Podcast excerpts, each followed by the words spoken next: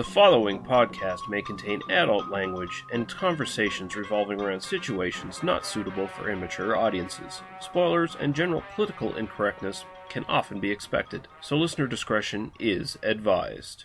They must be destroyed on sight.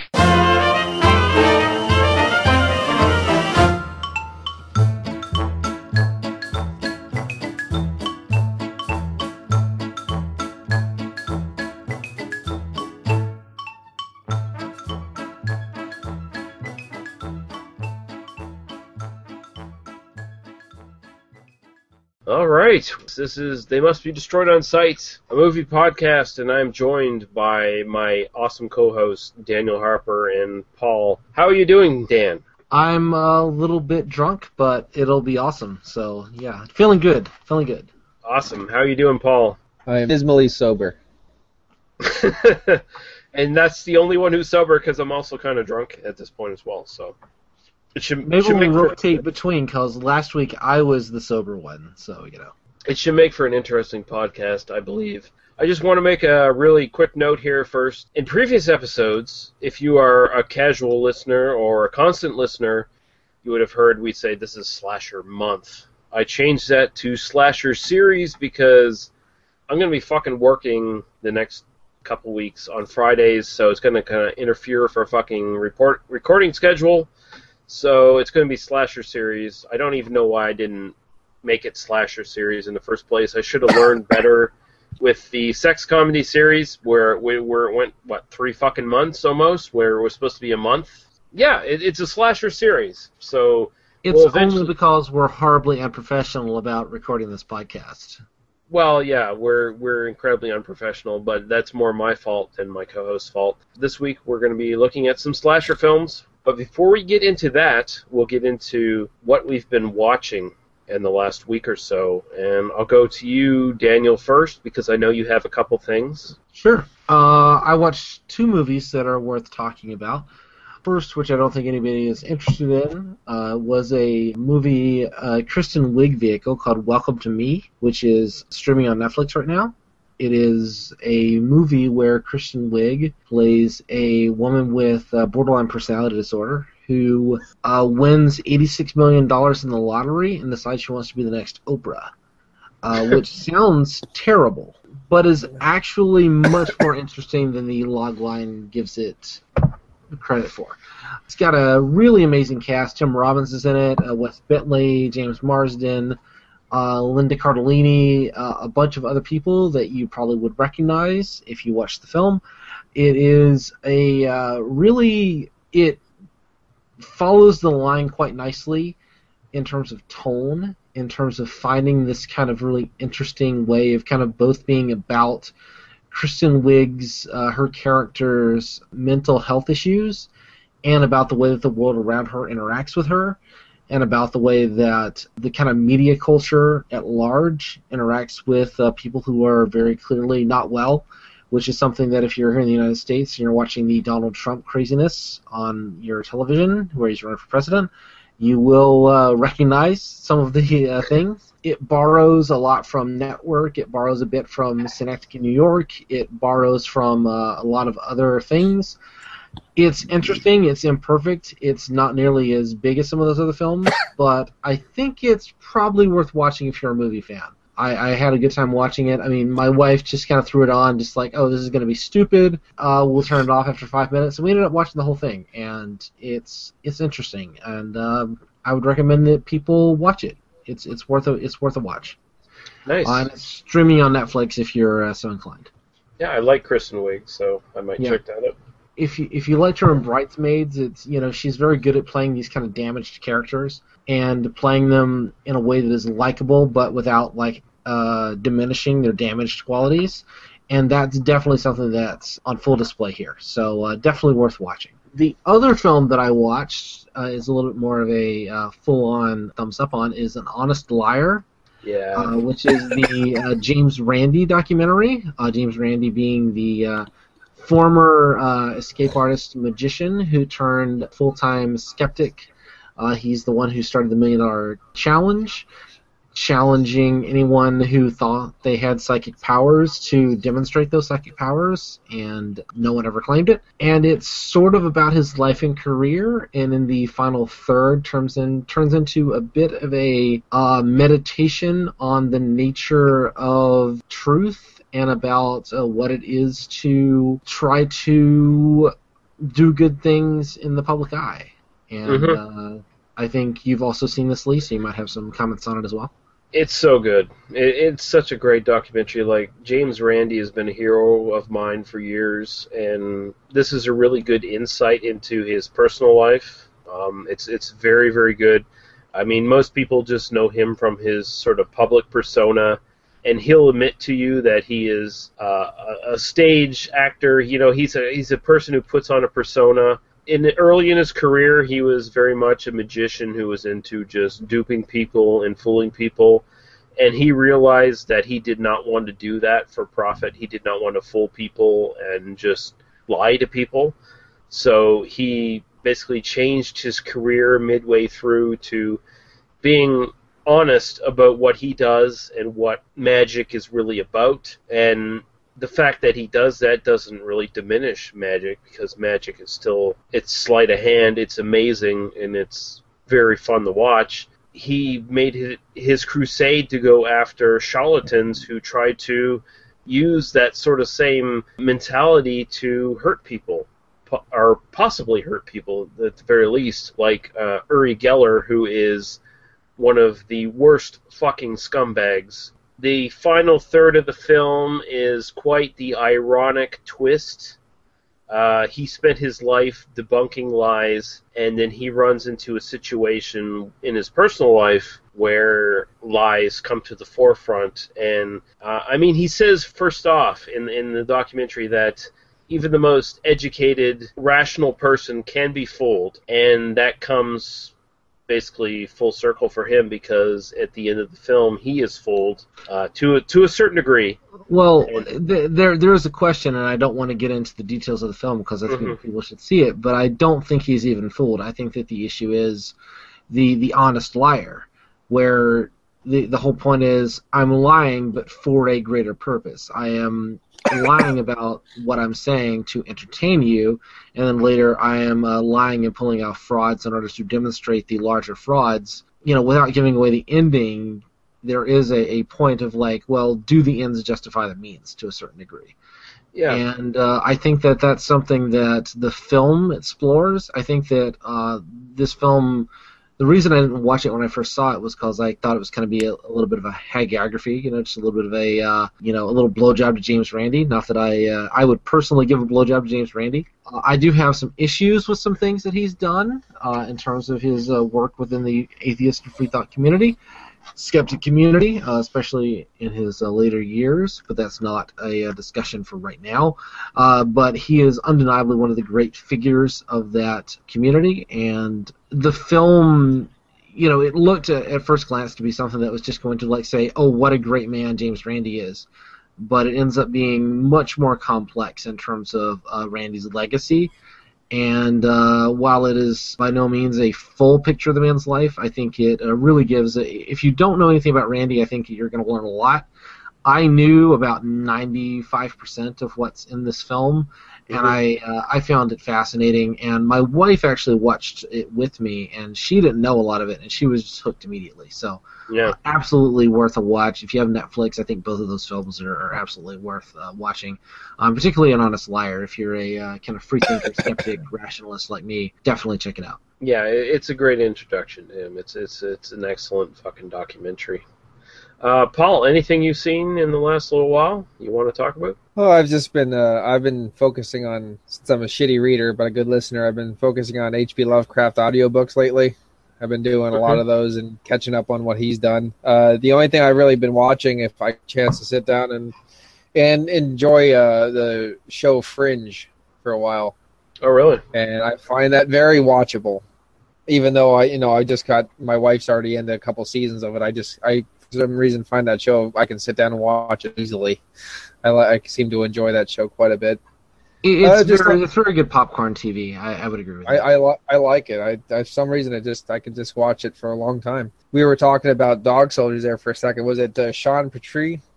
Can't Yeah, remember. sh- yeah, Sean Pertwee. Yeah, Pertwee, Sean Pertwee. Yeah, he was uh, Sergeant G. Wells in, in that, sh- and uh, actually Liam Cunningham actually played in Doctor Who too. Apparently, Nice. so it's like, hey, there's a little, little, little Who thing in there going on. Yeah. There you go. That's Oh, pretty well, now cool. I have to Google that. I apologize. Yeah, you got a little, boom. I got you a little Who thing going on right there. Uh, no, uh, we were just having a little, little conversation pre-show. just Sean shooting the shit Pertwee has no connection to Doctor Who, so you know. yeah. That's the thing. Well- like he's, he's never been in Doctor Who at all, but he's awesome, and he looks just like his fucking dad. Uh, he was he did have a bit part in uh, the Five-ish Doctors, which was a uh, kind of thing made for the 50th anniversary. And he Um, was uh, recently in something I've been watching lately, uh, Luther, the uh, the British crime series with uh, what's his name, uh, Idris Elba or whatever. Idris Elba, yeah, yeah. Yeah, Idris Elba.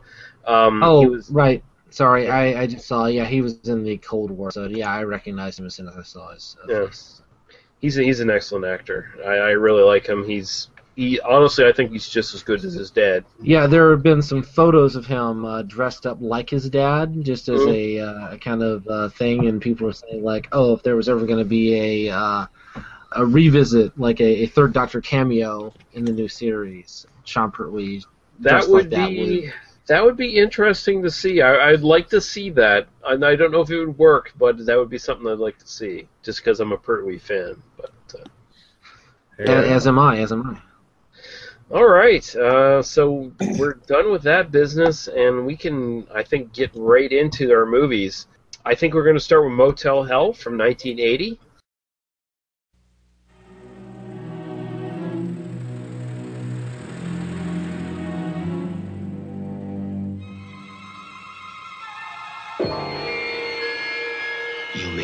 Again spend a night away from home. After you spend a night with Ida and Vincent. Ida will show you the way. You want us to uh, register? No, that won't be necessary.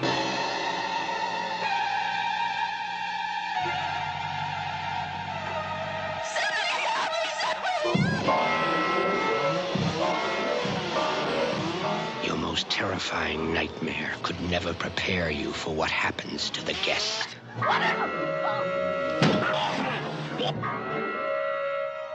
Vincent, you think in the years to come people will appreciate us for what we're doing here?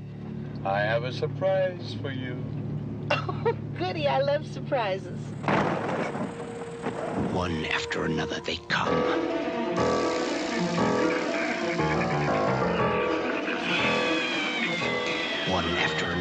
Check in.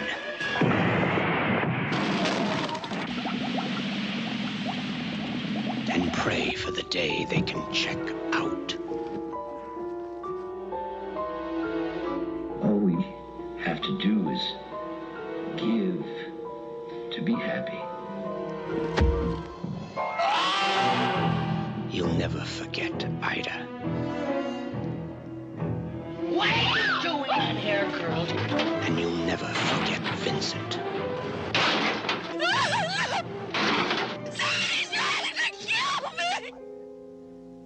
hard as you try, you'll never forget their secret garden.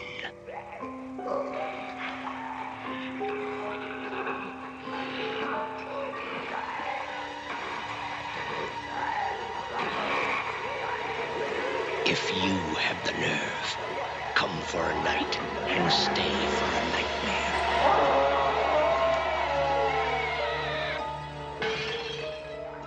Motel Hell. No one will be admitted after the guests check in.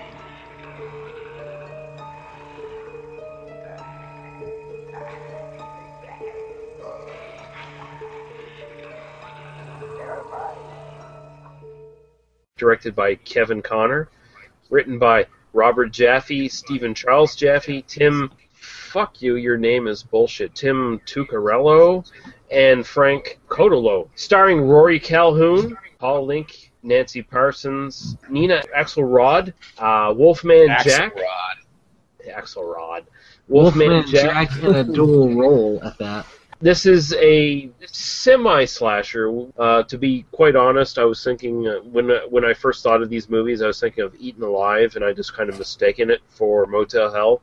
But Motel Hell still sort of falls into the slasher to a, a certain extent. It's kind of a parody of slasher films. Uh, it involves Farmer Vincent uh, and his sister who run a motel called Motel Hello although the O is sparking out every once in a while, so it's Motel Hell. Yeah, so they so they take in tenants, and at the same time, Farmer Vincent is very busy, where he goes out at night setting up traps on the local uh, highway to uh, ensnare passersby and use them for his fritters and his smoked meats. He's very famous when within a hundred mile radius, apparently his his smoked meats are very very popular. He keeps his course, his quality high and his cost low.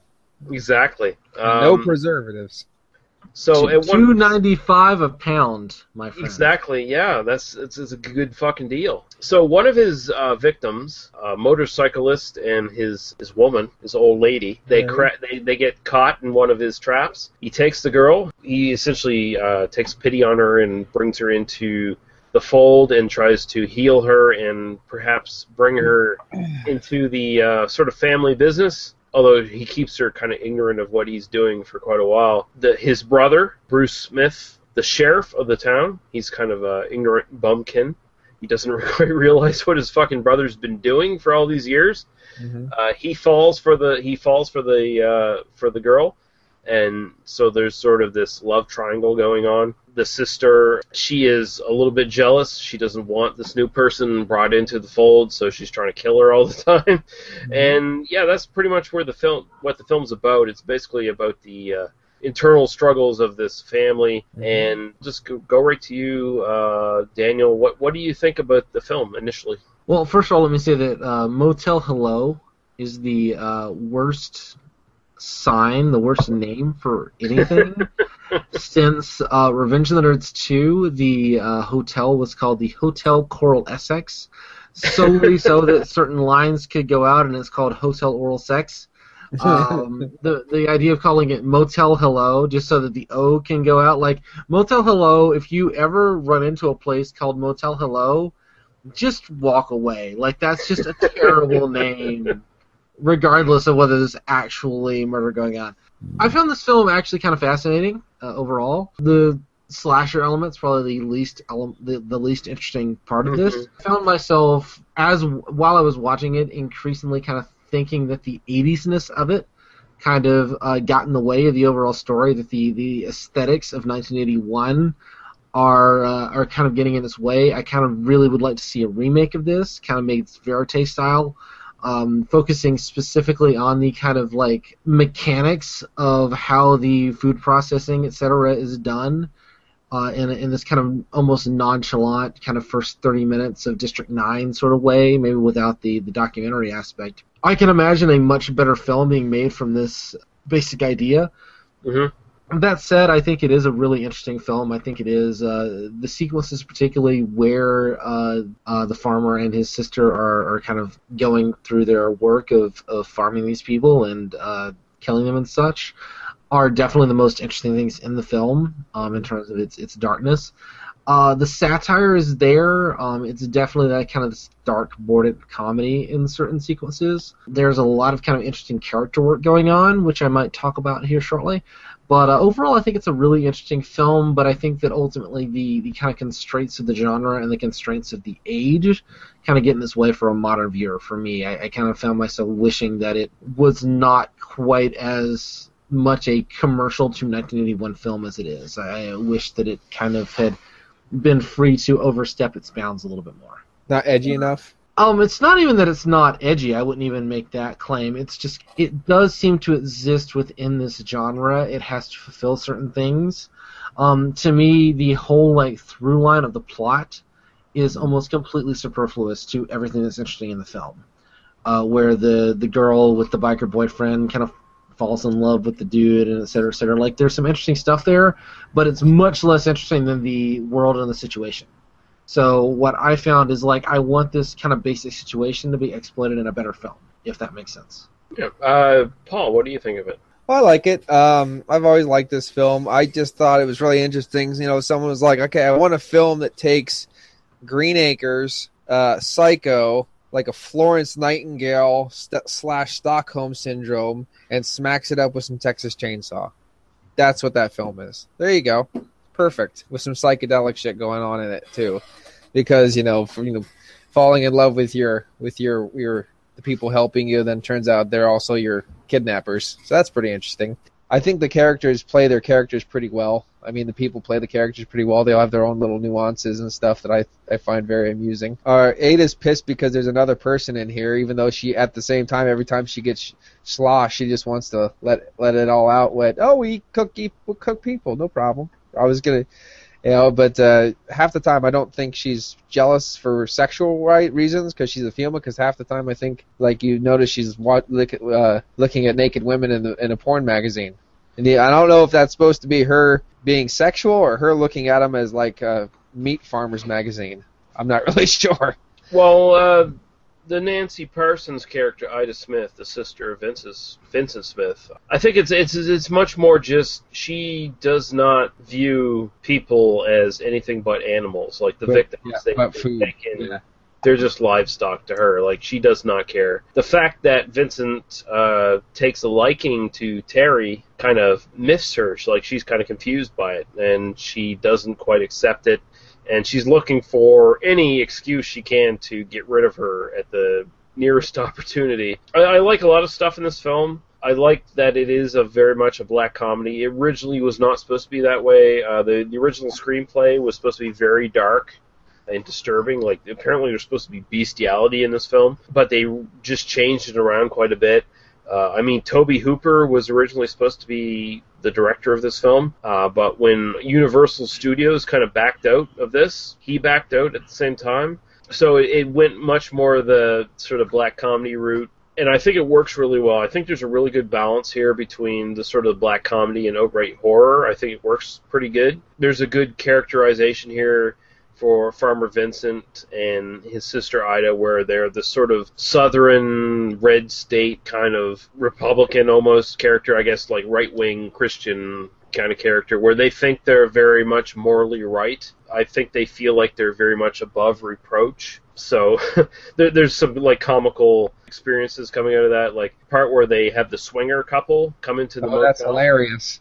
Yeah, where where they they basically you know the swinger couple comes in and they're looking for some sort of Vincent's motel that is like totally different than the one they showed up at, and uh, you know some sort of S and M motel of some sort. Is this the place? You know, like here we signed the brochure and shit, and oh yeah, this is yeah, all right, yeah, and, and they they just think that these two hill hillbillies are really into kinky shit until it's too fucking late, and they come in they come in wearing their fucking work clothes basically, and they're they have Well, they're, they're fine until they get the gas out and they re- smell it's not what not funny gas like they thought they thought. yeah, It's not nitrous oxide, yeah.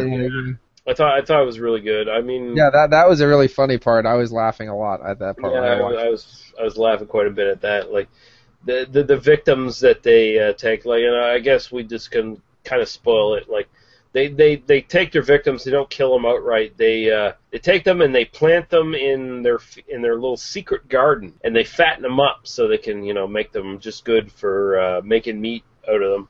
They Uh, cut their vocal cords so they can't yell out, and then they feed them this gruel through pipes, and they hypnotize them before Mhm. they plug them and pull them. I mean, so there's that's a- pretty good. Yeah, there, there's a lot of like really interesting, unique, bizarre shit as far as that goes. Like any Yeah, other movie, they'd just be outright killing them and stuffing them in the fucking meat grinder and making sausage out of them. But here they they go the little bit the extra mile. There, there's some really arresting imagery, in particular, like when they're feeding them and they've got the like little feeding tubes attached to Mhm. them, and the the fact that like whenever they're in the garden, there's like a head like bobbing around, and you hear like a little bit of the, the like the groaning, and it it sells the world in a way, and it sells the characterization in a way that i- uh, not required for the film. Yeah. In the distance, when you see the farm from the distance or the, the garden, you hear that kind of overtoned, like croaking hog noise that's very ominous as well.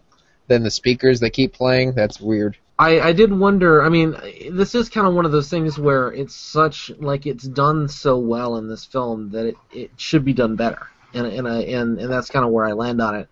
Is you know a, a film that focused a little bit more directly. I mean, you, you of talked about the political angle, Lee, but you know you can imagine like a, a kind of food conglomerate. We we are in a world now where you know, that this kind of focus on like, oh, it's organically sourced, it's local, it's you know, et cetera, et cetera, and the idea of like feeding you know rich hipsters, poor people essentially, or, or undocumented immigrants and that sort of thing. You know, like it's it's essentially it's a farm, so you've got like undocumented workers working in the field, and then when they can't work any longer, they get turned into food stuff. You know, like Yeah. essentially take the slasher movie out of it out of it completely and just kind of do a film that's about this this kind of general idea um, and about the horror of you know the fact that in the real world of 2015 you know we have uh, poor people breaking their backs to get tomatoes on our on our cheeseburgers and that sort of thing and uh, the idea of uh, building that metaphor into a, a full feature film, I think, is yeah, that that's kind of what I came away from this film with. I mean, I did like the kind of broad satire of it, but I like the idea even more. I, I think this is like itching for a remake,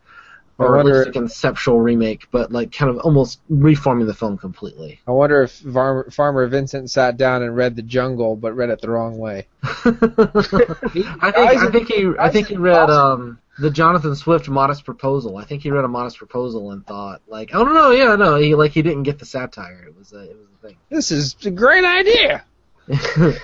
yeah, eat the Irish. We're good, you know. There is a slight religious element into this. Like the two main characters, Vincent and his sister Ida, are both kind of semi fundamentalists to a degree. Like they're the kind of people who always have like the uh, southern preachers on TV in the background, always talking, right?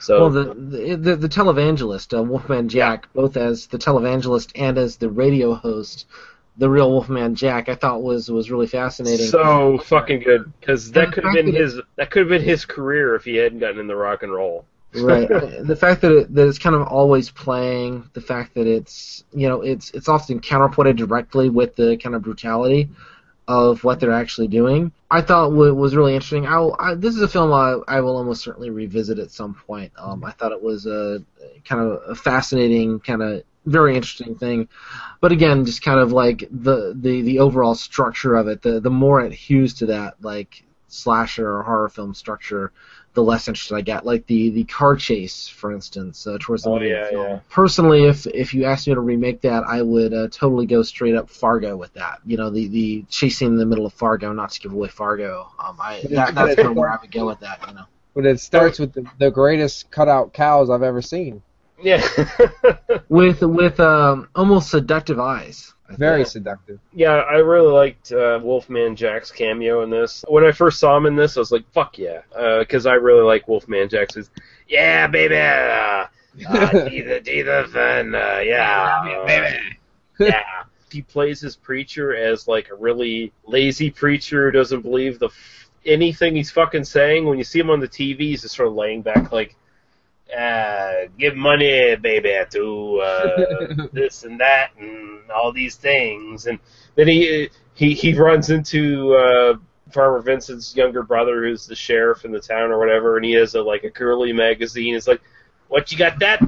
What you got there, Chef?" And he's like, "Oh, I got this off some kids." and he starts looking at it. I better take and uh, dispose of this. Yeah. Yeah. I love Wolfman Jack in this. Um, yeah, there, there's this sort of element where, again, where it goes to that sort of small town, uh, right wing Christian mentality where do as I say, not as I do. Farmer Vincent and Ida, they judge everyone who comes into their basically little trap that they set. Uh, all these people, like even the uh, the the sort of swingers that show up at their motel, they're not bad people. They're not really they're they're not hurting anybody. Even like the the rock band that they acc- accost. Uh, by the way, uh, uh, John, Ratzenberger Ratzenberger, yeah. is the drummer in that band. They're not hurting anybody. They're not bad people necessarily. And Farmer Vincent and his sister, they kind of judge them as being bad people, and They're different. It must be bad. It makes them it makes them cattle for them. But Well, really, Farmer Vincent, the, traps are not like specific. I mean, all the people that we see them capture are people who are quote unquote bad by their eyes, but there's nothing like guaranteeing that. There, there's No. no like like it could be some good Christian family coming along, and um, I do wish that the you know the film pointed a little bit more in a particular direction on that. I, I do think that like we saw them, you know, oh well, this is a good Christian family, we'll let them go, or you know, something like that. I, I what do you think about the fact that he decided to let the blonde girl live? Like, do you think he was uh, attracted to her from the Well, beginning? yeah, they, And- they, they Oh, yeah. basically he uh, he got her, and then he just said like he told Ida that he saw something in her, some purity and stuff, and he was gonna save her and bring her up and and almost have her like as a, a beautiful doll daughter, if you know what I mean. And and she wanted the uh, Vincent meat stick in the end, and she didn't like that. yeah, because she's kind of um, I mean, she's Oh, let, me, not let me just say, no one in this film has an IQ over 80. Like, let's No, just she's- let's just leave it at that. she's not the smartest character because I mean. He takes her right out of a road accident, and she's immediately like, "Where's Where's my uh, boyfriend? Oh, he's dead. He's dead. Okay. Don't worry about it. Well, I'm gonna I'm gonna accept that and stay with you guys and recover." Yeah, that's And the you- funny thing is they take her to the graveyard. The cop goes, "Unfortunately, that's how we do things out here. If there's no information, they're allowed to bury him." And she's like, "I'll just chill out, I guess." Yeah, Really, you have nowhere else to go. Okay. Although, like, she kind of, she finally falls for Farmer Vincent at the point where Ida tries to kill her. When, hey, have you ever been tubing before? Let's go tubing, and then they jump out to the fucking that little crater lake thing they got going on there, and she tries to kill her, try, tries to drown her there, or whatever, and. And Uh, Farmer Vincent takes her out of the water and saves her Yeah. again. And you know, that's not totally unbelievable. I mean, because for the most part, Rory Calhoun plays his character very straight, very folksy, very likable. We see him doing bad things, but she's never seen him doing bad things, so you don't really get the idea that he's off for the most part because he seems Yeah. pretty normal. It's his sister Ida who seems like a fucking crazy uh, weirdo right from the start, and of course she is. But it's like kind of one of those things like, okay, I'm really, I really like you, and oh, you have a crazy sister or a crazy aunt or uncle. Okay, I can kind of accept that as long as, you know, as I long think, as I, think, I think lots of people have to deal with crazy family members of their uh, Yeah. potential, uh, Most of my line. family members are batshit nuts anyway, so I'm fine with that. there you go. I, I did get a, a certain level of like simultaneously a like a sexual uh, threat between Ida and the the blonde and a, a kind of sexual desire. I think that there is this in that performance, uh, particularly in the tubing scene. I definitely, I definitely kind of got something in that performance that made me think that the character was both threatened by the oh, there's this young pretty blonde running around and uh, looking very nice in a wet t-shirt, Mhm. and uh, but also simultaneously um, desiring uh, of that. So um, you know there is that kind of sublimated desire, which you I mean not as overtly in in this kind of very broad comedic horror kind of version, but you do see that a lot in people who are kind of raised in this kind of very conservative fundamentalist worldview. I Um, hate of- you, and that's why I want you. uh, well, just of, of that, like, um, you know, I'm someone who is very comfortable in, in communicating clearly about sexual desire, and uh, that's because uh, while I was raised in the in the fundamentalist South, I have read and like talked to people and understand the world around me. But people who have not made that effort, in many cases, um, have these desires they don't understand them, and then they lash out against the source of that. And well, we've always heard about the Catholic schoolgirls. We've always heard that. Yeah. Repressed sexual tension. There's some things I really like about this. Like, uh, I really like that picnic scene where they're first like all together. Like, uh, Oh yeah, that was Vincent- picturesque. yeah, Vincent and Ida and and Terry are all there having a picnic, and al- also uh, the brother there is also there. And it, it, it pl- almost plays like a fucking commercial. It plays like an early like '80s commercial for like smoked meats because just the lines they say. Because like, why have I never heard of you before? Oh well, Farmer Vince's fucking meat is only a hundred mile radius, and you know we keep the quality hmm. up and the price reasonable, and and it's like, holy shit, am I watching a commercial for Kentucky Fried Chicken or something like that from the '60s? Hmm. Because that's what it felt like. The the Colonel's 83 herbs and spices. You know. Yeah. like- Yep, no, no, right. no, I get it. I get it. Yeah. Yeah. Oh, she she wanted me to shush that dog. I shushed it up, all right. I smoked that thing, and Granny ate it for supper. and you could see the you could see the that their the family's mentality of meat is meat and man has to eat is not exactly completely set in on the on the new girl yet. She had a kind of like uh what the hell kind of a vibe going on the whole time. That was right. That was nice. It reminded me in some ways of a Hamburger the movie, honestly, in terms of this kind of broad satire, of something that I could see a much more incisive satire being made of. Um, and it reminded me there was an episode of King of the Hill, ironically, uh, where Luanne is uh, kind of falls in love with this meat magnate, and it turns out he has this dark secret where um, in that series it turns out he has a fetish for dressing up like a pig and wanting to uh, to, to fuck the girl in the uh, in the pork advertisements, but you know that's a that's another thing. Um, uh, you know there were there were uh, both of these films kind of reminded me of other stuff that was very clearly influenced by them. Um, if that makes Yeah. any sense. the two Playboy models that are in this film, uh, they don't get nude, which is like a rarity for Playboy models when they first get a movie role. it was it was the two girls in the uh, in the car there that car, get stopped by the fake cows or Oh, whatever. we were talking before before we started this about linkages between the previous podcasts and then this podcast and there's a severe linkage that I wanted to bring up and I brought up in the last one the epically fake beard and dreadlocks on the guy in, from the from the van and Yeah. I'm gonna link I'm gonna link that to the epic fake mustache in the cop from Sleepaway Camp Yeah, the lead they're, they're singer, epically bad the lead singer of Ivan and the Terribles is he's got the worst so bad fake dreadlocked beard that yeah it was just terrible. It, it really it's so bad it's almost a thing of beauty Yeah, yeah. I can't believe we've gotten this far and not mentioned the uh, epic uh, chainsaw duel. That Yeah. was the worst part of the film for me. but yeah, uh, the interesting thing is like you get the chainsaw duel, and Tobe Hooper was originally sort of cited to do this one, and he dropped out before it started. And then you look at the Texas Chainsaw Massacre Part Two from 1986. Um, I'm kind of thinking he ripped a lot from this film. Uh, Yeah. Chainsaw Duel, right there. You got Dennis Hopper of a fucking Hopper, dual yeah. chainsaws fighting Leatherface. You have the smoked meats angle where the cook in Texas Chainsaw Massacre is selling his world famous like meat chili to people, and you know, so there's that element as well. The, the chainsaw duel's really good. Uh, it, it takes it back to its sort of slasher roots as well. Like it, it sort of brings that movie back into focus on I that think sort of the, uh, the the pig head the, the pig head really set it into that uh, disturbing function too. It, Mhm. it added another layer of how the hell can you see anyway through a fucking pig head? Well, But I think I think it's implied he's looking through the mouth of it, and even Really? then you can even then you can tell he's having trouble because he keeps sort of lifting his head up a little bit and kind of like going at him, and it's like although he he gets to like uh, chainsaw the deputy or the uh, sheriff, I mean, like several times before.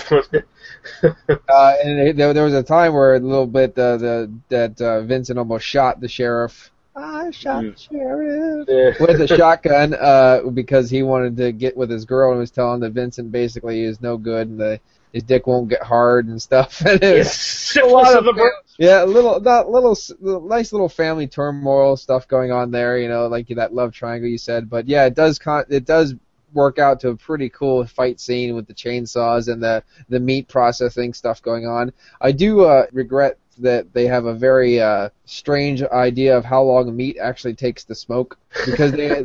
They got one of the ones done before they had the other ones three to go up. I'm like, that takes days. What are you doing? You know, like, oh no, Yeah. this one's done. And and as soon as she gets it, Ida just wants to eat. She's hungry. it's it's not perfect, but I think it comes together very well. I think it balances sort of the the the sort of black comedy with the horror pretty well. It's a little derivative of like uh, Eaten Alive and Texas Chainsaw Massacre to a certain degree, Yeah. but I think it works on its own pretty well. Some of these actors went on to do a lot of stuff. Ida Smith, I recognized her right away from the fucking Porky's films. She's Yeah. the uh, the gym coach or whatever from all the But gets the, films. the snake uh, in the toilet. Rory Calhoun is Vincent Smith. Uh, he was a longtime actor in lots of stuff. Like he started in the late 40s after he met Alan Ladd and got some jobs in Hollywood. At this point, He was probably best known for Night of the Lepus and Hell Comes to Frogtown. He was doing like a lot of genre stuff. I like that uh, in the end, Farmer Vincent admits that he's a hypocrite because at the end there he's like, I use preservatives in all my meats. My meat. Yeah. I use preservatives. So, so he is sort of the uh, epitome of the sort of. Uh, It's Monsanto. Yeah, and and essentially he's committing the crime that he finds the worst because Yeah. because he, he he makes a big point about how all of our stuff is natural, no preservatives, all fresh and all that shit. And My whole life has been a lie. yeah, I, I love Never that. mind, I cut up people. Damn preservatives. I, th- I think I think in the end it's a pretty fairly smart satire, honestly. And uh, I'll go to you. Of, uh, it reminds me of like you know, films of the same kind of horror genre that are fun to watch, like 976 Evil, like things like that. Things that, that a lot of people could watch and have a chuckle, and then you know have a entertainment with the horror too. Yeah, yeah. Uh, Daniel, what are your final thoughts on this one? I would agree with you. Um, by and large, again, very enjoyable. I, I had no problem sitting through the, the whole thing, enjoying it. I mean, I wouldn't even consider this a slasher film. I mean, this is you know, it, at times even towards the end, it becomes even more of a zombie film. Yeah. Um, Yep. Some really creepy, arresting imagery, imagery, and uh, some nice character work, and uh, overall pretty enjoyable. I would love to see a, a kind of modern filmmaker do a uh, little bit more pointed version of this. Probably not call it Motel Hell because I don't think that the motel angle really gives you any you know particular resonance. I, I think you could you could get rid of some of the cruft and kind of like focus on the essentials of this and make a really really effective film, uh, which I think this is enjoyable and, and effective. But I think you could make a masterpiece out of this basic idea, um, and I'd love to see it. So. Yeah, the motel doesn't even really play into it for the most part. I mean, they. I mean, it's done- really there just to kind of be the psycho ripoff. I mean, Yeah, I mean, uh, the the original movie I was thinking of before we did this one was Eaten Alive, and that one takes the motel kind of idea much more seriously and actually integrates it into the plot. Paul, what are your final thoughts on this one? I think it's a fun film. I do like the zombified people kind of ending where they're more like just ghouls. They're not dead, but they're not zombies, or but they're like this. They're insane, out for revenge, and they basically either smash people's skulls and bite the crap out of them. I like the ending on that one. Overall, this film has aspects for almost everybody to enjoy, though. There's a lot of dynamic to the to this simple film, and it's pretty damn fun to watch. I like it. I, I like it pretty good. It's one of the ones that. Uh, I'll go back to now and again and watch over and over again. You know, it's been a while since I've actually played it, so that I'm going by memory. Like I, I never seem to ever watch any of your films when you tell me to, unfortunately.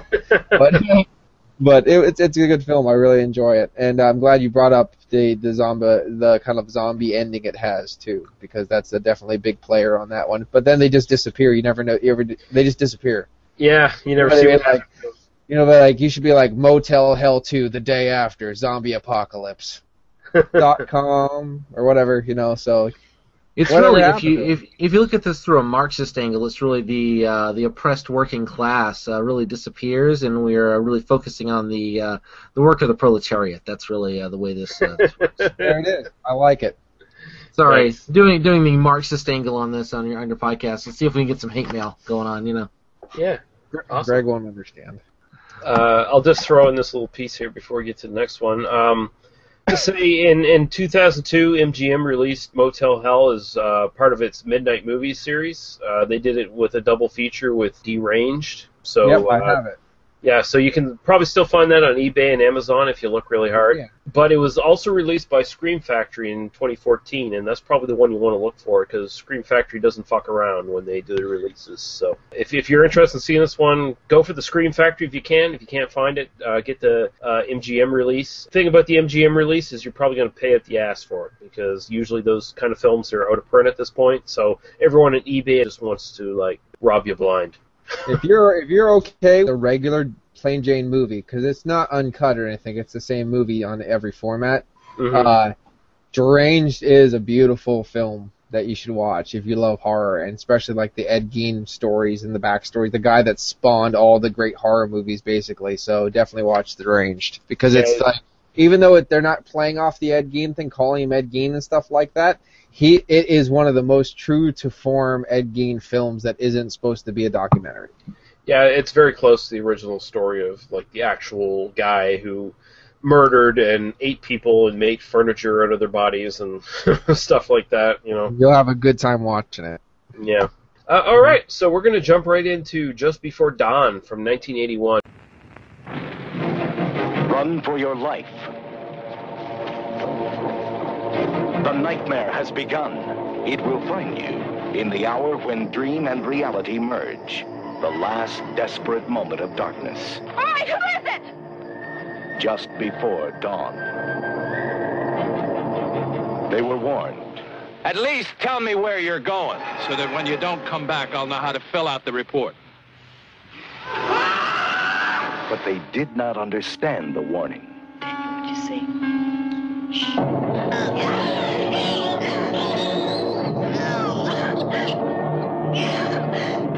came to the mountain for adventure and escape. What they found was a trial which only the strongest could survive. How could they know that beneath the awesome beauty of nature lay violence, danger, and death? You seen all the blood? How could they know the heat of their bodies was the magnet that would draw the terror to them?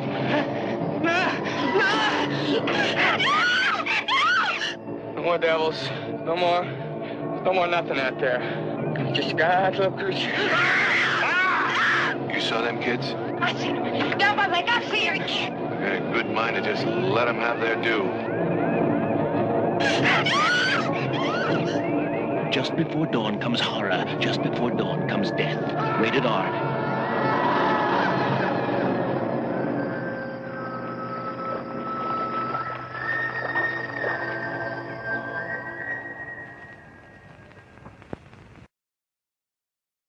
Directed by Jeff Lieberman. You might know him from Squirm and Blue Sunshine. Those are probably his most notable films. He directed Squirm. That's amazing. Yeah, he did. Squirm. I only know that from the MST3K version, but it's one of my favorite MST3Ks. So you know. Yeah. I lo- I really do enjoy Blue Sunshine. Elvira has a movie macabre of that with uh, Doomsday Machine or something and, and Blue Sunshine. Right on. Uh, written by Mark Arywitz. Uh, Jesus Christ, get a new name, dude, because I can't and, and Jeff Lieberman also helped pin this. It was originally taken uh, from a story by Jonas Middleton. Uh, it was changed quite significantly when Jeff Lieberman actually got into it. Um, it's starring George Kennedy, famous star of uh, of the big screen. Uh, you might know him from uh, Cool Hand Luke. He, he was in Cool Hand Luke, but at this point he was doing a lot of genre stuff. So he was in like Creepshow 2 and Death Ship and stuff like Air, that. airplane. Airplane, and then of I, course I know him from Airplane. I apologize. Yeah, but, don't, just Yeah. don't watch anything but Airplane. You'll be good. And then, of course, he went on to do the uh, Naked Gun films. Mike Kellin is Ty, and uh, Mike Kellin, of course, big connection to the last episode. This is Mel from Sleepaway! Camp. This was before Sleepaway Camp. Uh, I forgot to mention Sleepaway Camp was his final role before he died of cancer Before in he died, 1983. Yeah. So he's back here in this one. Uh, Chris Lemmon, of course, uh, famous son of famous Lemmon. if you don't know who the fuck that is, then uh, I feel sorry for you. I have no Uh, idea who you're talking about. Please let us know.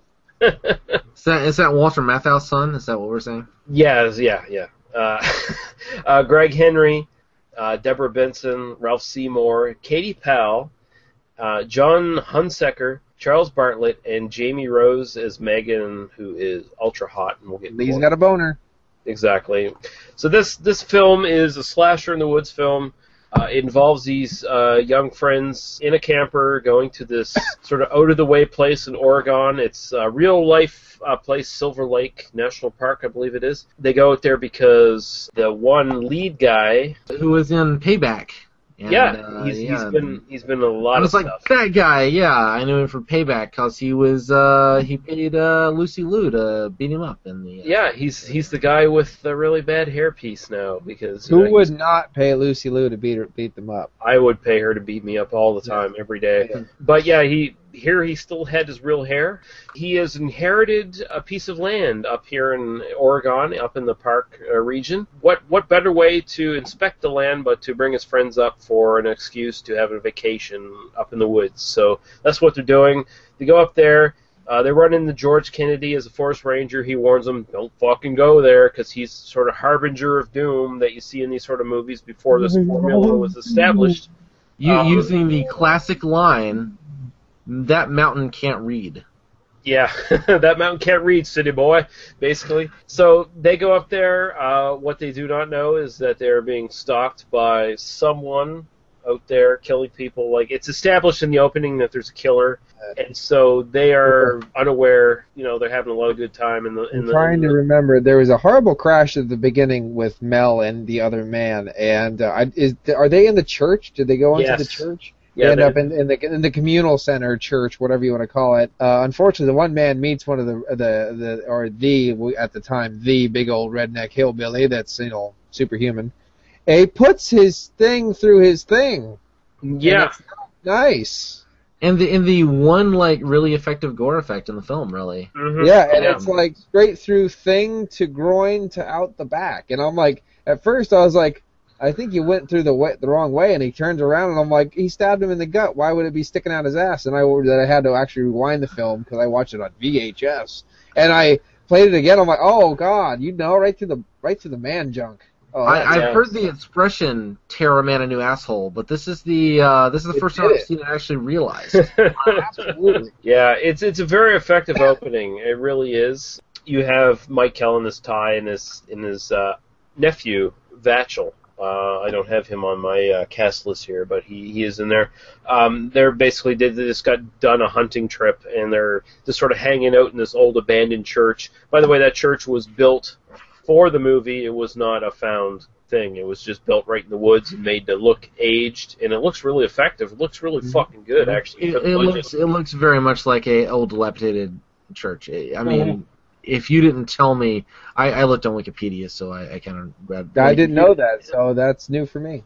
Yeah. if Um, I hadn't known that was fake built for the film, I would have believed it was a found location. Like it. I it- just invented. I just found the internet like three years ago, so this is all new to me. and this is it- all it really needs are doves, and then it can be a John Woo location. You know. Yeah, yeah. this this is the first like really effective setup and a lot of effective setups in this film. I found uh, Mike Kellin's character is basically pretending to preach at the pulpit, and he looks up to the hole in the roof. And he sees the killer looking down at him, and it's just incredibly fucking creepy. He he runs from the church like he's out of the church, and then he sees the killer coming out wearing the clothes of the guy he of his nephew that he just killed incredibly fucking creepy. Just sets the sort of tone for the movie right away. Jeff Lieberman on the commentary of the film immediately makes note of the fact that the uh, truck gets pushed at fucking Ty and hits a tree and blows up, and that only happens in fucking movies. The the the, cu- the, the truck would not have blown up in, in real life if it had hit the fucking So, tree. certainly not looking as fake looking as it did when it when Yeah. it blew up. It was. I just uh, I just smashed a truck recently, and I can assure you they don't blow up when you hit them. Yeah, there you go. But yeah, this this movie just essentially you get except to know. with applied chemistry, we'll just. Yeah. Applied chemistry and some ignition. We like it. so you get to know these uh, young characters. They're all actually quite likable. You just get to see the interpersonal relationships between them because you got like a sort of couple, like the Jamie Rose with her boyfriend. She's the sort of sexy, sexually uh, invigorated woman. Uh, so she's with her boyfriend. Her boyfriend has her sort of nerdy photo photographer brother with him. Then you have the main couple. Uh, Greg Henry is Warren. He's sort of the macho, can do anything kind of woodsman guy who's like, yeah, we're gonna. He's the leader of the pack. He's gonna show them how all what to do in the woods. Then you have Deborah Benson, I believe, is uh, Constance. Is that the right one? Uh, who is the girlfriend? right. Yeah, who is the one who initially she feels sort of inadequate because she's like she's really in love with her boyfriend and her boyfriend's like yeah let's go in the woods and do this stuff. And she's like i don't know because i don't really feel like i can do this stuff. And she kind of feels just sort of left behind because there's an initial film there's an initial scene in the film where everyone gets kind of scared like they get separated and they're at the campfire and they're waiting for uh, the two guys to come back. Someone's in the woods scaring them and Jamie Rose's character immediately grabs the knife and's like, "Come on, where do, who the fuck are you? Uh, come out of the woods, show yourself." And she kind of takes it like, "Why didn't I do that? Why am I not as capable as she is?" And I think that plays later into the film. Like, there's a good, real character arc for uh, Constance that I think we'll talk about later in the film. The film, I think, it has a really creepy, effective atmosphere. And uh, I'll immediately go to you, Paul. What are your initial thoughts on this film? I think it's a good film. I like the way it's shot. The, the version that I have is a little darker than the version that I saw that is uh, widely available now. So uh, that would probably have upped my enjoyment of the film a little bit more because it's pretty dark, the one I have Mm-hmm. at times. Um, I like the actors. You know, there's a lot of horror movies I've watched, and I was like, you know what? If they would have just got warned one more time, this film would have probably been okay. But no, because they get film warned twice, and they still go the fuck up there. you know, it's Yeah. like you know, once, eh, you know, you can ignore it twice. You're just stupid. But uh, it's the you know kind of the the macho ego of uh, of of Warren that just leads them on as the troop. You know, um, pretty interesting deer hit scene where basically you just hear you see a mounted deer skull or head just smack against the t- front of the thing and they can't find it. I thought they'd play on that a little bit more, but they really didn't. They just got him out of the vehicle for a little bit. Basically, uh, tell Mel to shove it up his butt and take off. There is a section where Mel is like super freaked out because he's in the woods with his maniac still, and he thought they were going to help him. He sees the the, the RV is driving away, and you get to see the killer. I'm not going to say gracefully by any means. Jump on the back of the uh, of the of the RV and basically bottom the fucking thing out. Uh, but uh, and and that is the greatest part to me in the film. I love that it happened because you get to see Mel just like fuck you guys. I love that part. Yeah, we, we'll we'll just call him Mel because we know him as Mel. and We, We love just call him Mel. We're gonna call him Mel. Love him. we love him from Sequel Camp, so he's Mel. But yeah, uh, Look, I'm sorry. He's Mel. He's a douchebag in every movie he's ever played in. I love it. Uh, but like, I love the fact that no matter what, he made sure he kept his bourbon with him. Yeah, he kept his bottle close to him. I mean, Yeah, that, that, that man was a serious drinker. But Yeah. uh, He he nursed on that he nursed on that pint for a while though. I mean, He did, was, yeah. was walking through, I mean, I'm like, no, if if I had seen my friend get like murdered through the cock, I would that I'd I'd be down. It'd be done. Like I'm like, no, I'm gonna drink this. You can kill me. It's fine. Like I'll, I'll try to call him Ty from now on if I can remember, but he's probably gonna be Mel. that's all right. Well, I'll call him Mel. Fuck it, He's Mel. but yeah, uh, that deer scene, they didn't go too in detail to it, but I think it's like the first kind of like hint that establishes that Warren isn't quite the macho guy that he he thinks he is. And I'm not even saying that character is necessarily a bad guy or like full of shit. He's he's not really. He's just the kind of guy who has been used to being sort of the number one leader kind of guy, and he runs into a situation that he's never experienced before and he can't deal with it. Like that's that's the big thing with his character. Um, But he knows enough to lie to keep everybody calm. well, he he he tries his best because he's he sort of he's probably lived his whole life being the natural leader role, where he tells everyone, you know, calm down, it's gonna be all right. We're gonna do this, we're gonna do that. But he's never probably been in a situation where he's had real conflict in his life at all, like any sort of serious situation. So when he finally starts to run into serious situations, it just totally fucks him up. Like he he can't deal with it. Like he's never experienced it before. So he's he's basically had his masculinity challenged essentially by by the events in this film. I think it works pretty well. The, the film, uh, Jeff Lieberman, the director, he was influenced by Deliverance, and I think that shows through in the film quite a bit because there's sort of a nat- there's sort of a naturalistic kind of feel to the film. I'll go to you, Daniel, now for your initial thoughts on the film. Sure. This is uh, of the ones we've viewed in the slasher series so far. This is actually my favorite of the ones we've viewed. I actually thought this was uh, really effective. Gave me a lot to think about on a on a kind of thematic level,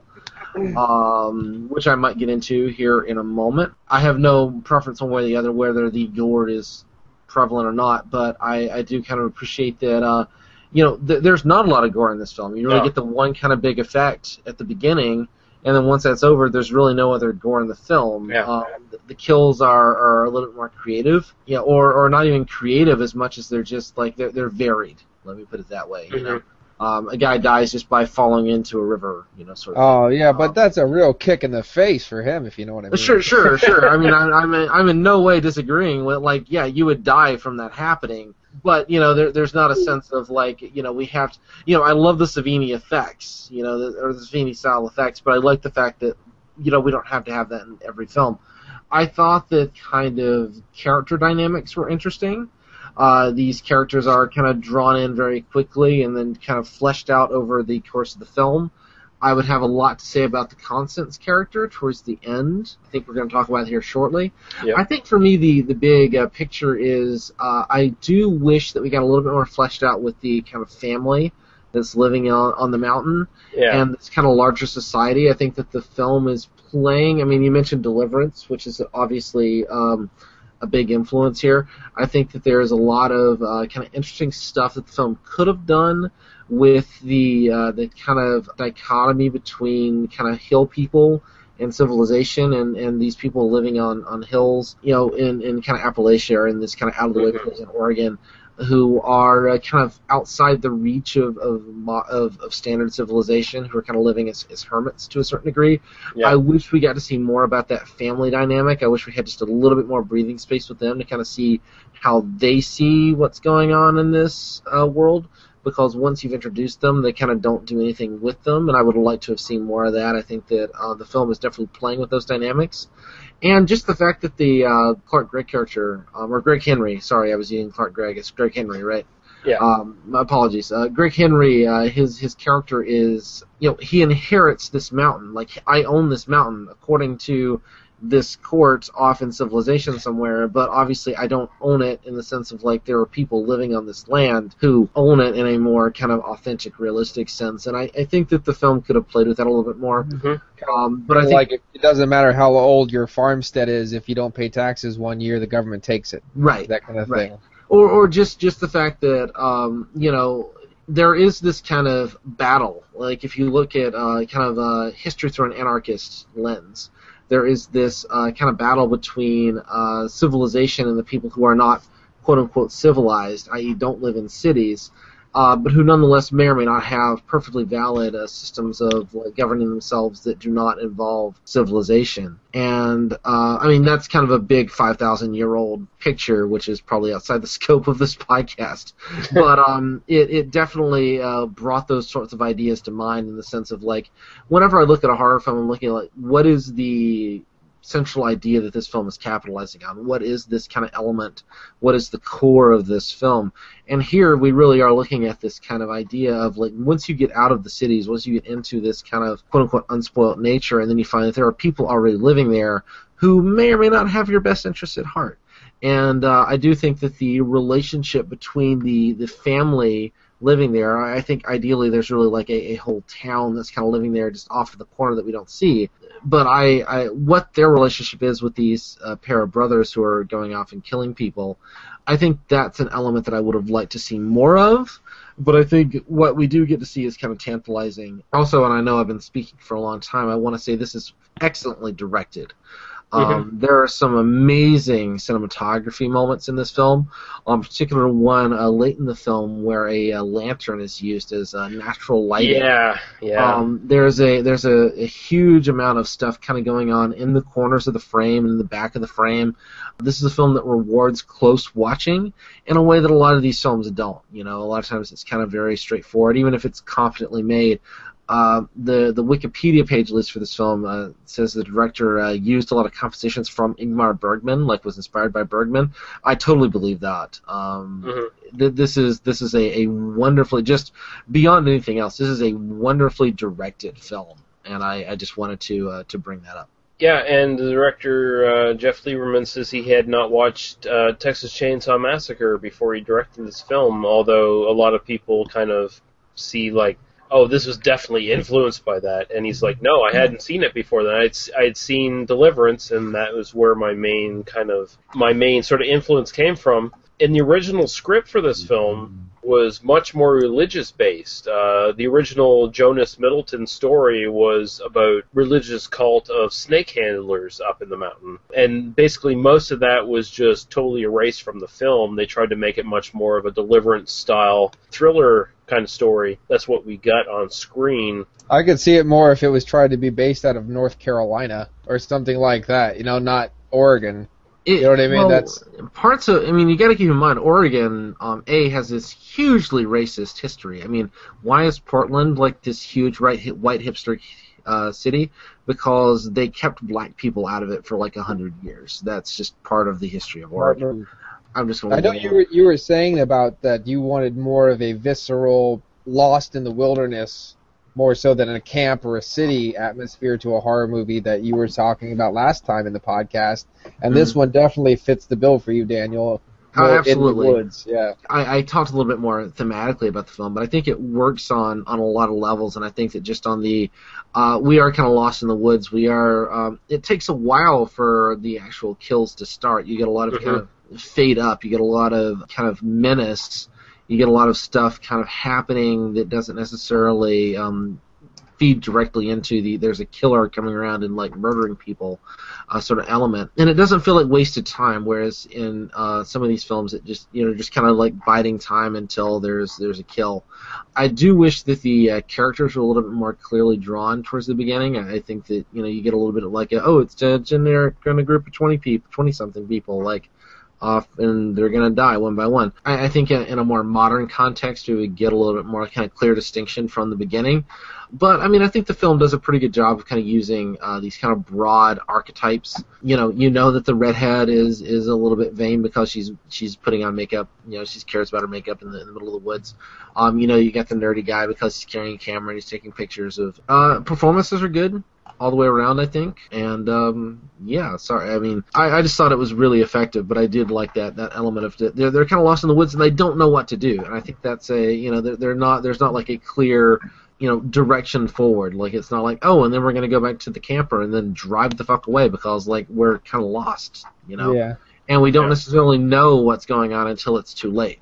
That's why I like uh, some films like uh, Mother's Day, where it, it takes a little bit more time in the beginning of the film to set up the actual nuances of the characters and why they're there, why they're going, and keeps it small and it gets it enough where you can actually seem to feel them a little bit more, so you can start to care about them before they get cut up. Yeah, because I, I liked all the characters in this film. I, I, thought they were all really well done. I, th- I thought the acting was really good. Jamie Rose, I'll just put it out there right away. Like I, I saw this film very early on, like as a teenager. She was one of the first sort of hints to the fact that I really enjoyed redheads. she she was one of my discovered your heterosexuality. You know, she she was one of my first crushes. Definitely, uh, she looks great. I think her character's great. I think the film does a lot of really great sort of subtle hints for different things in this film. Um, the fact that she uses makeup, you know, she's she's concerned about her makeup, and then when you get to the scene where she is killed in the church, where she is crying and her makeup starts to leak, like her eyeshadow starts to leak and Yeah. stuff. I think it's it, it really it's really effective. That scene itself is incredibly effective because it's all about what you don't see. Uh, that is, that is the reveal of the fact, and hey, spoilers that the killers are twin killers. It's not just one big massive killer; it's two massive big twin killers. Yeah, one killer is outside taking photos with the camera that he just took from the the dead geek character. The other killer is in there, and it's implied that perhaps they might have raped her before they killed her. Uh, there, there's just a lot of really nasty implications in that scene, and it makes it really incredibly effective. I think also what's really effective is that the killers treat their victims like they are animals. They don't treat them like people at all. Just the fact that they take items of clothing, uh, the sunglasses, the vest, the hat, things like that, it makes it feel like hunters taking hides from animals. Like it, it's very much the same kind of idea. So it makes these like these killers aren't really fleshed out as characters. Like you don't really get to know who they are Yeah. or what they're about. So it's those sort of notes that make these characters come alive on the screen and pop them out as opposed to other character other killers in other films. Like it, You don't it's what- really get too much from the characters in the woods, and uh, it almost seems to me. Now, you uh, while I watched it, the the redneck family in the woods could have easily not have even been there. Yeah, and it I- would have still been just as effective to find an empty, weird house with two people living in it, and, and instead of the redneck family to talk a little bit and not really do anything. Yeah, because the the Merry Cat character, who is the the daughter of, of the redneck family, she really doesn't like that sort of subplot. Doesn't really go anywhere too much. Doesn't really do anything. Yeah. And, and and it feels like it's just sort of like a supplemental piece of the original script that just sort of remained It, it afterwards. feels. I, I agree with that. It, it feels like it's something that was originally something that was going to kind of do something a little bit more, Mhm. and then just kind of got dropped, but not dropped completely. Like it, it's sort of Yeah. one of those things. Let's, that let's you- keep that girl in there who puts her makeup on in the dark. Perfect. Although I, I liked that element of it. I liked the probably the thing that drew me into the film more than anything else was this kind of uh, you get this kind of nymph-like character kind of wandering through the woods. Well, yeah, And very it's- very childlike and wandering and Well, in a lot of these films, I mean, you know, and I'm not uh, not speaking as an expert, but of the ones that we've seen, you know, Madman Marz is just kind of this guy wandering around in the woods. He's just this killer. He he's like, and it's not only do we not get a motivation, we don't get like what does he eat? What does he, you know, like what what what what world does he live in? Like what does this guy do when he's not stalking through the woods and killing people?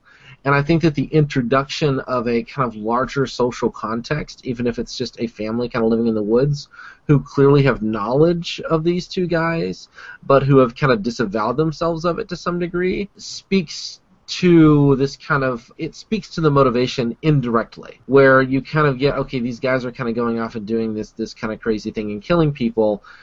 The family is aware of it. They are uh, refusing to get involved with it and in fact the the big hero moment of the film in some ways is the the nymph-like character who or Mary I think is her name who uh, actually tells uh, the the forest ranger like oh no this is where you can go find this guy like in in some ways like that leads to the the ending of the film and the, and the kind of the big the, the climax. I mean, I think that's kind of where I land on. Like, I mean, the the character, the family in the woods, even in this kind of truncated form, work thematically, and they work to kind of build this larger world, um, even though they don't have necessarily a direct influence on the plot. Mhm. They just kind of work as, as kind of a warning or whatever. Um, So is it up to the young youth to stop the dogma of condoning the evil that's out there? I, I, I think that is kind of what the film is trying to say to some degree. I gotta leave now. I'm I'm gotta I gotta. Uh, this is too deep.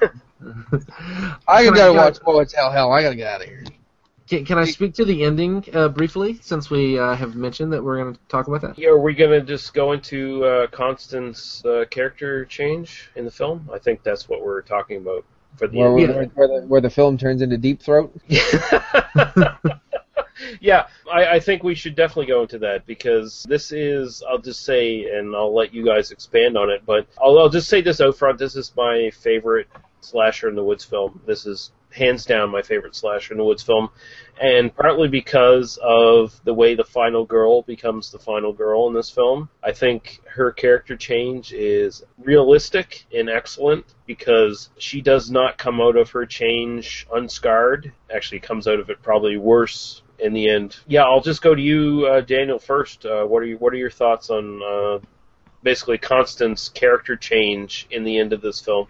Sure. Well, uh, at the beginning, I mean, uh, she comes across, at least to me, as the most generic of the of the characters um, at the beginning. You know, where you kind of get character traits for everybody except for oh, and then there's the pretty blonde girl, Mm-hmm. um, the one who kind of looks a little bit like De- Deborah Harry. That's kind of all I kept Yeah. thinking while I was watching it.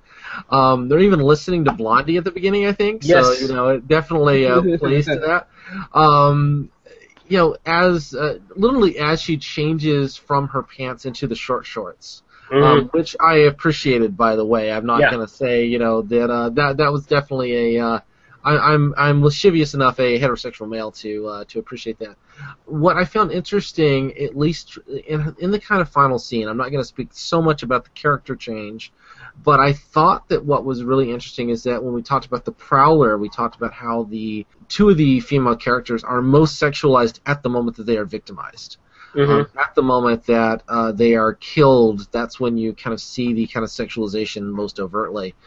Um, in this film, the uh, the blonde Constance is most sexualized and most authentically kind of earthy, real character when she is triumphant over the killer. Um, when she is kind of writhing on top of him uh, when she has killed him and succeeded, uh, which strikes me as a very kind of overt visual image. Um, again, speaking to the strength of d- the direction, you see that she has uh, kind of embraced this kind of guttural, violent nature in terms of uh, fighting back against this this monstrous force. Uh, this bestial instinct, and that um, it is that that moment where you see her, you know, kind of again most sexualized, but also most human, uh, which I thought was was really fascinating and really just a powerful image. Uh, again, speaking back to the direction for the film.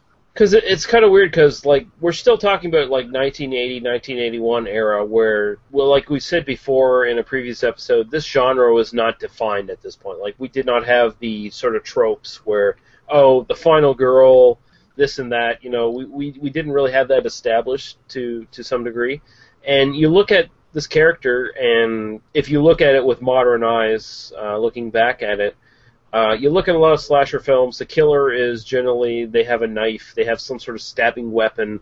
It's generally kind of like a phallic symbol. She ends up penetrating the killer Yep. in a very, in a very fucking uh, visceral way. She ends up penetrating the killer with her own fucking fist and forearm. I've And- heard that and- line too. I'm gonna shove my fist down your throat, but I've never actually seen it in a film, so this is two Yeah. times. before that, you kind of kind of see that she realizes the reality of the situation. Her boyfriend is still trying to calm her down, take charge, but at that point, you know he's broken. He he, he can't deal with the situation anymore. He is. It's like, yeah, I, I've been the macho guy for all my life, but I've never been confronted by anything serious.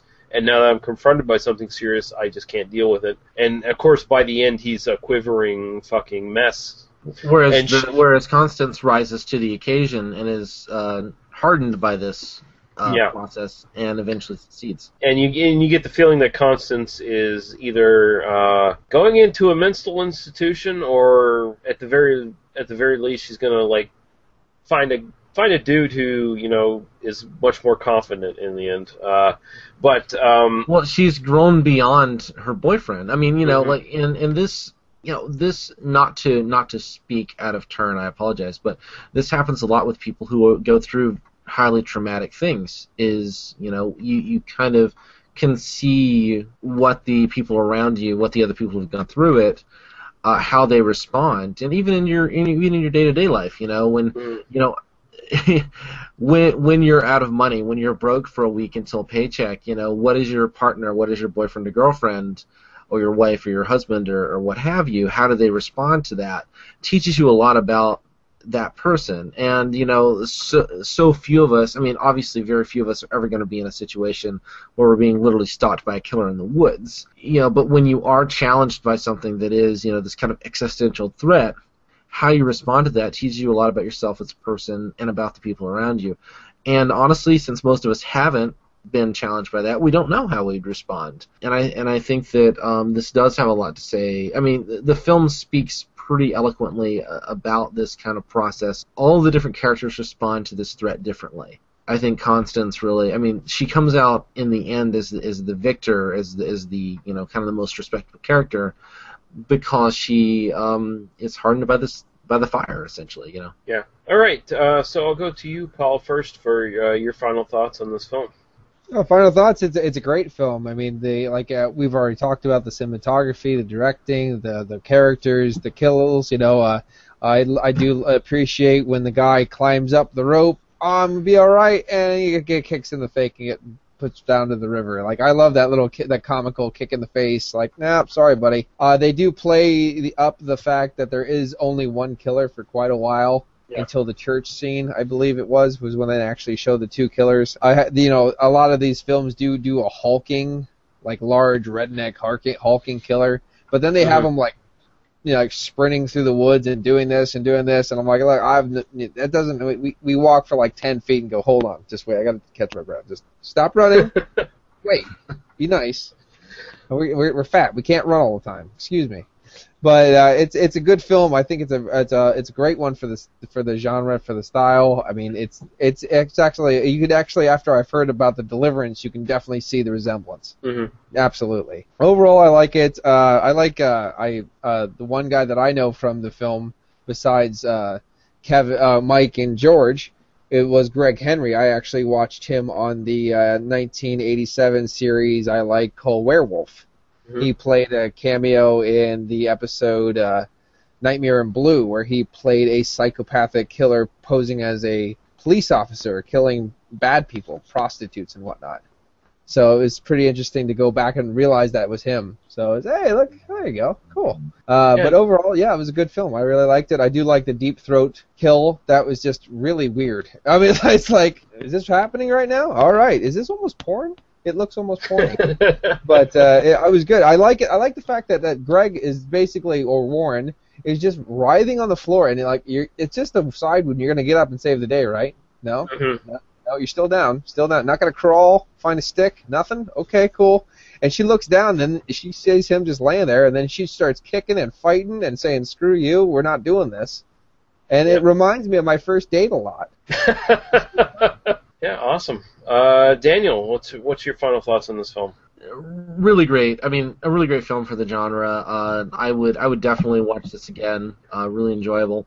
Uh, one element, one one moment or scene that I thought was really effective um, that that worked for me personally. Um, you guys, uh, I don't think either of you wear glasses or contacts, but uh, I uh, I'm, I'm blind as a bat without my glasses, Mm. and uh, the uh, scene where the kind of nerdy character, a, a, there's no way if he can't see that well he's gonna go that long without his glasses.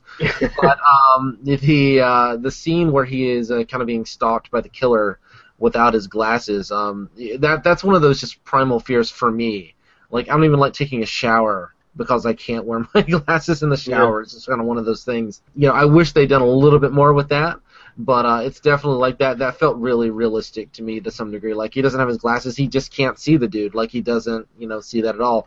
And I mean, he's making out with a redhead at that point. So you know, what what else are you gonna, you know? Yeah, like, you're I- not I- done. I- I'm not thinking too hard be- about it. I would be so distracted at that point. Yeah, that- he's he's he you know he probably has the best death just in the sense of like well if you're gonna go out you might as well go out that Yeah. way you know that's you know so yeah, yeah, uh, yeah. Th- that's just another great setup in this film. I love this film. Um, just just taking his vision into account, that was an excellent setup because the killer, of course, is doing the thing where it's like stealing stealing different people's items of clothing. So he's he's got this blurred vision. He sees his brother's uh, flannel jacket on the killer, and so he thinks it's his brother. So that that's really effective. It's really well done. I like I also like the uh, waterfall scene where you see the killer coming down through the waterfall and going under the water. Like just just really well done. Like that that sort of harkens back to Halloween where you see the killer in frame, but the characters don't see the killer. So it has that really effective kind of thing going. I love this film. I really do.